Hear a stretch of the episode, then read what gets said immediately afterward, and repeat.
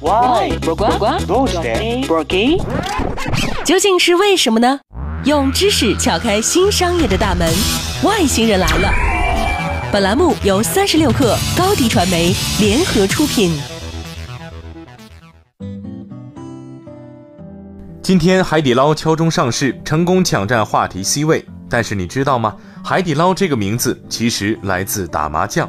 除了海底捞，还有很多互联网公司起名也是五花八门，比如植物类的豆瓣、土豆、小米；动物类的酷狗、天猫、咸鱼；数字类的五八同城、三六零浏览器、百度等等。那么，为什么很多公司起名字都这么奇葩呢？难道这些名字都是创始人们一拍脑袋决定的吗？实际上，公司起名这件事儿啊，大有学问。首先，从传播的角度来看，很多中国互联网企业的奇葩名字易于被记住，并且很方便传播。比如，中国的门户网站普遍喜欢用动物的卡通形象，这还起源于腾讯推出的吉祥物企鹅。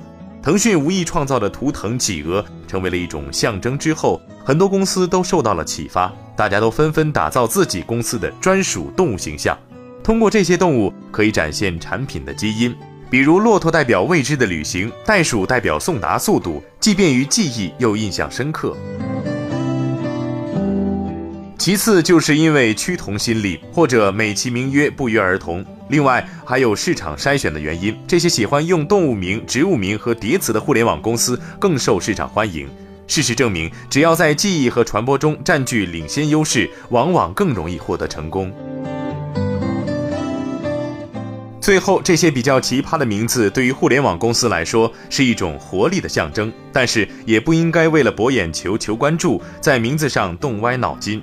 公司的名字只是企业品牌营销的第一步。纵观市场上那些屹立几十年甚至上百年的企业，没有哪家是靠非主流的名字走过来的。企业的名字不仅仅是企业的品牌形象，也代表着公司的文化传承。另外，和互联网企业相比，传统企业并没有热衷于使用奇葩的名字，这也和传统企业所处的市场领域有关。他们所面临的竞争强度远远低于互联网公司。互联网公司中，你觉得谁的名字最奇葩呢？欢迎在留言区分享你的看法。好了，这一期节目就是这样，外星人，咱们下期见。